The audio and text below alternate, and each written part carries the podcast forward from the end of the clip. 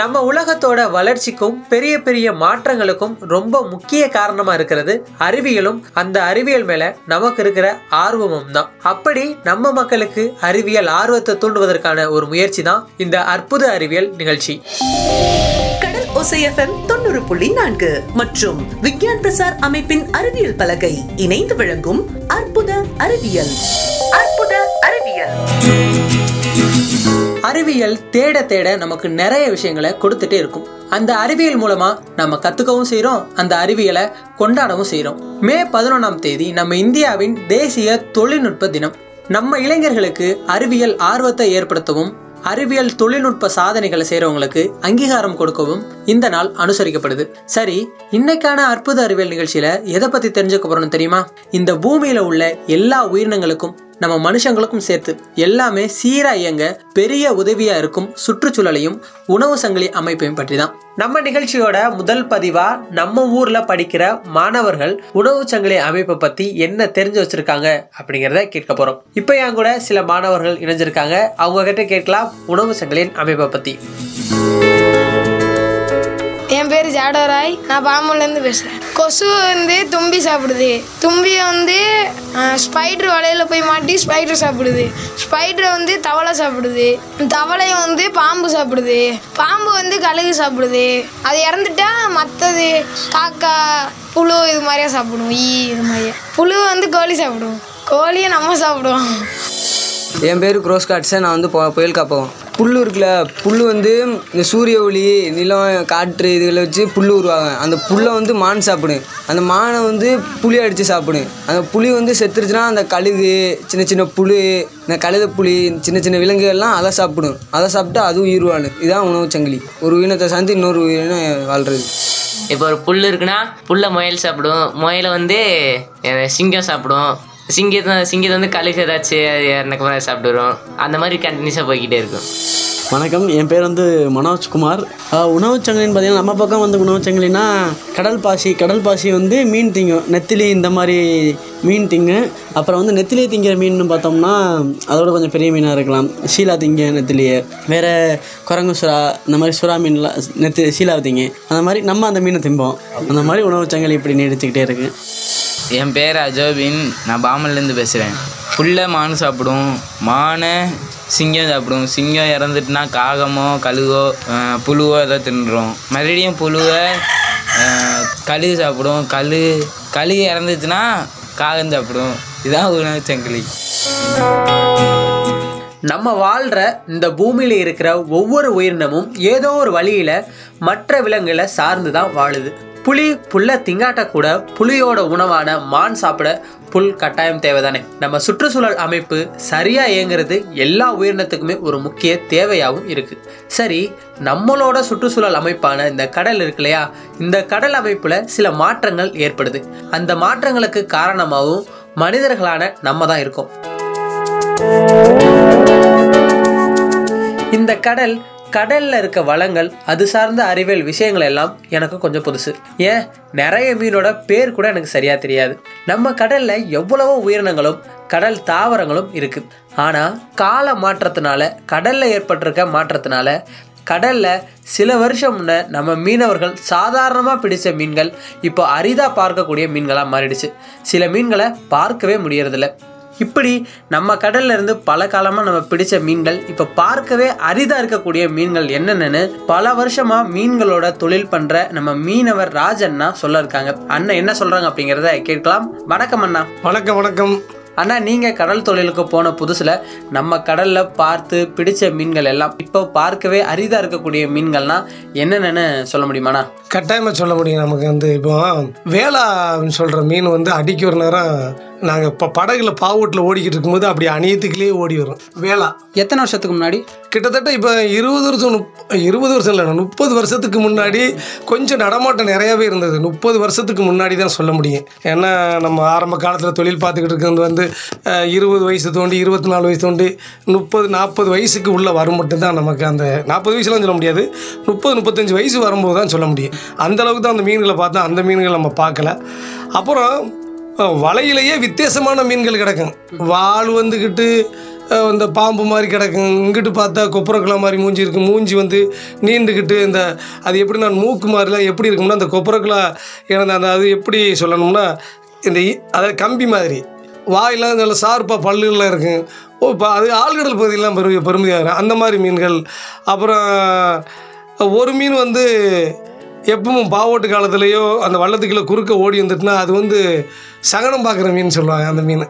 ஏன்னா குறுக்க அந்த மீன் வந்த உடனே நினச்சிவாங்கன்னா இன்றைக்கி வல்லம் யாபிச்சிருவேன் அந்த மீனுக்கு அந்த மீனுக்கு இப்போ பேர் தெரியலைனாலும் அப்படி ஒரு மீன் குறுக்க வந்துட்டு அந்த மீன் இன்றைக்கி நம்ம வல்லம் ஃபுல்லாக மீன் இருக்குன்னு அப்படி ஐதீகமாகிற மாதிரிலாம் ஒரு மீன்லாம் இருந்தது. இப்போ அந்த மாதிரி மீன்கள்லாம் வந்துக்கிட்டு நிறைய இல்லை. அதே மாதிரி வெள்ராங்கிற மீனை பற்றி வந்து நிறைய மக்கள் மத்தியில் வந்துக்கிட்டு பரபரப்பாக இருக்குது அது என்ன மீன்னா வந்து சீலாவில் ஒரு பகுதி கட்டைஞ்சீலாவில் ஒரு பகுதி.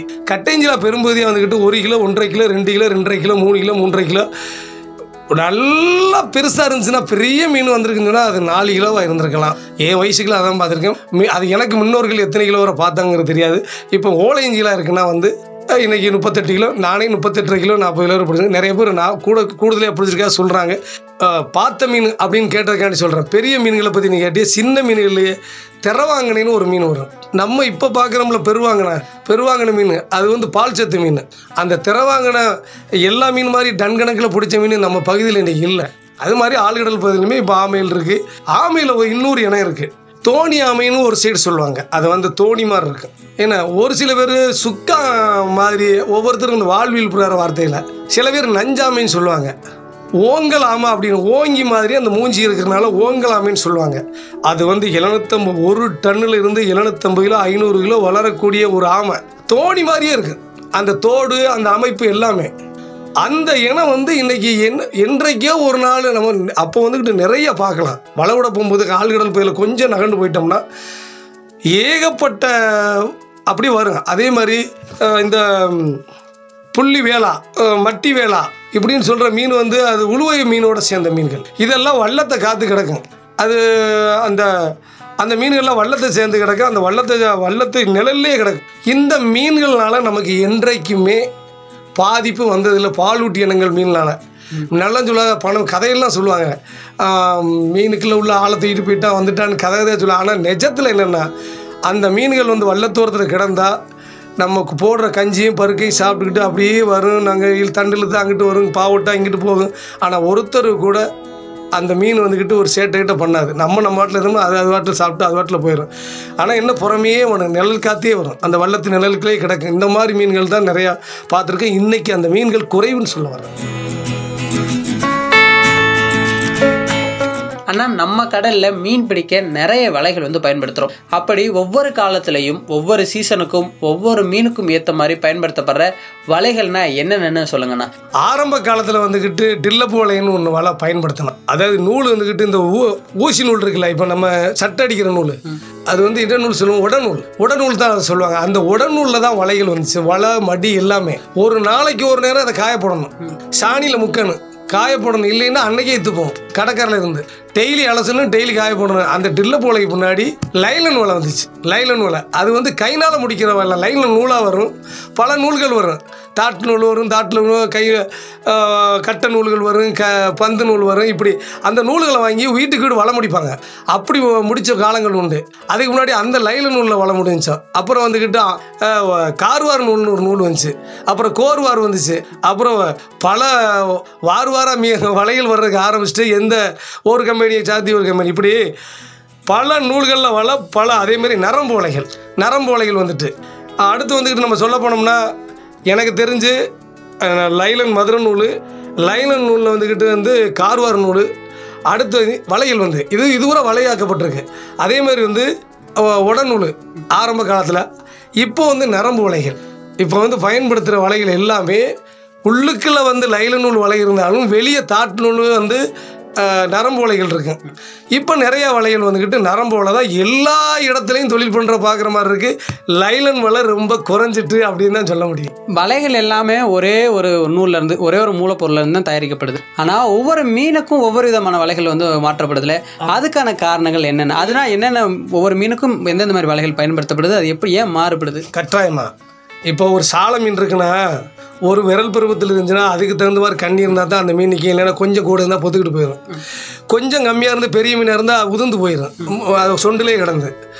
ஒவ்வொரு காலத்துக்கும் ஒவ்வொரு மீன்கள் வருங்க. ஆடி மாதத்துக்கு இந்த சீலா பிடிக்கிறதா கொஞ்சம் சிறுசில் இருந்து அப்படி பெருசாக வந்து அப்படி பெருசாக வந்து அப்படி பெருசாக வரும். அதை என்ன செய்வாங்கன்னா கொஞ்சம் கண்ணி குறுகலாக வச்சோம்னா அதுக்கு தகுந்த மாதிரி மீன் படும். அதனால வந்து இப்போ என்னென்னா ஒவ்வொரு காலத்துக்கு ஒவ்வொரு மீன் படுறதுக்கு தகுந்த மாதிரி அந்த வலையில் பின்னுறதுனால அந்த வலையில் அடிக்கிறதுனால அது பின்னுறது தான் அது வலையில் அடிக்கிறதுனால வந்து ஒவ்வொரு மீனுக்கு தகுந்த மாதிரி வலையில் தானே ஒளிஞ்சு ஆமாம் கன்னி சைஸ் கன்னி சைஸு கன்னி சைஸ் வந்து ஒவ்வொரு மீனுக்கும் சீசனுக்கு தகுந்த மாதிரி இந்த மீன் இந்த மாதம் இறங்கி வரும். கொஞ்சம் பொடி கன்னியாக இருந்துச்சுன்னா இந்த கொஞ்சம் பொடி மீனாக பிடிக்கலாம் பரு மீனாக பிடிக்கலாம். இந்த சீசனில் பருத்துரும். அப்போ நம்ம மீன் பருத்த உடனே என்ன செய்வாங்கன்னா பெரிய கன்னி விலை இறக்குவாங்க.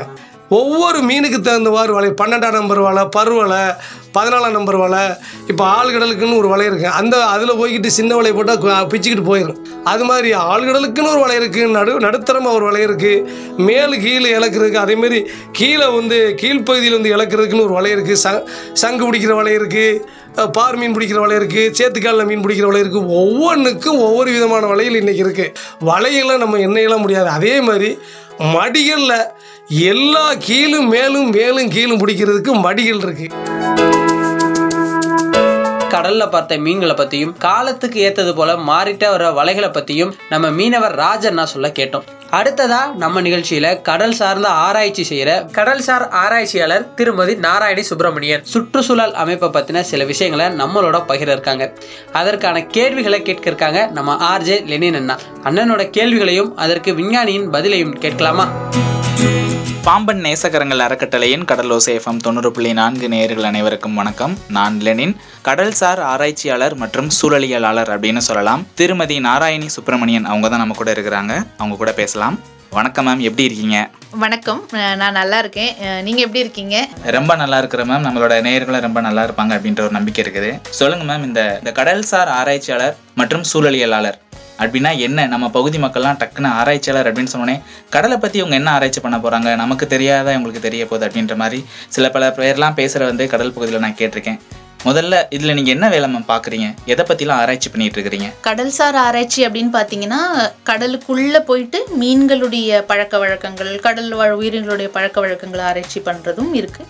அதை தவிர வந்து கடலோட சார்ந்த தொழில்கள் இருக்குல்ல இப்போ நம்ம மீன்பிடி தொழில் அது அந்த மாதிரியான தொழில்களில் இருக்கிறவங்களோட பேசி அவங்களுடைய சூழ்நிலை வாழ்வாதாரத்தை புரிஞ்சுக்கிற மாதிரியான ஆராய்ச்சிகளும் இருக்குது இப்போ நான் என்னோட முனிவர் பட்ட ஆராய்ச்சியில் நான் என்ன பண்ணேன்னா கடலுக்குள்ளே வந்து இருக்கிற மீன்களுடைய பழக்க வழக்கங்கள் உணவு பழக்கம்லாம் ஆராய்ச்சி பண்ணேன். அந்த மாதிரியும் பண்ணலாம்.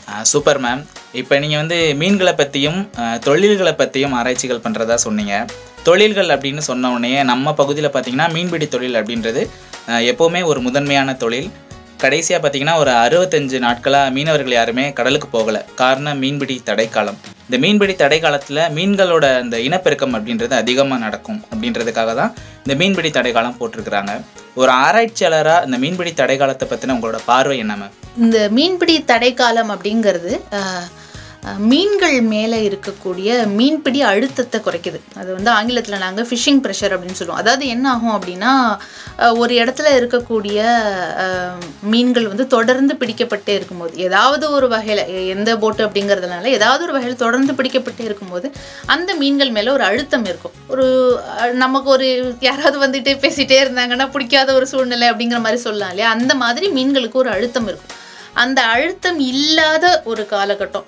கரெக்டாக சொல்ல போனால் நம்ம வந்து குழந்தைங்களுக்கு ஒரு கொடை விடுமுறை விடுற மாதிரி மீன்களுக்கான ஒரு விடுமுறை காலம் அந்த அழுத்தங்கள் இல்லாமல் தங்களுடைய அன்றாட வாழ்க்கையில் இருக்கக்கூடிய விஷயங்கள் இனப்பெருக்கம் அதெல்லாம் அந்த மீன்கள் பார்த்துக்கிறதுக்கான ஒரு ரிலாக்ஸ் டைம் அந்த மீன்களுக்கான ஒரு ரிலாக்ஸ் டைம் ரொம்ப அழகாக சொன்னீங்க மேம் நம்ம பகுதியில் வந்து மீன்பிடி தடை காலம் அப்படின்னு வந்த உடனே சில மீனவர்கள் வந்து சில கேள்விகள்லாம் என்கிட்ட கேட்டிருக்காங்க.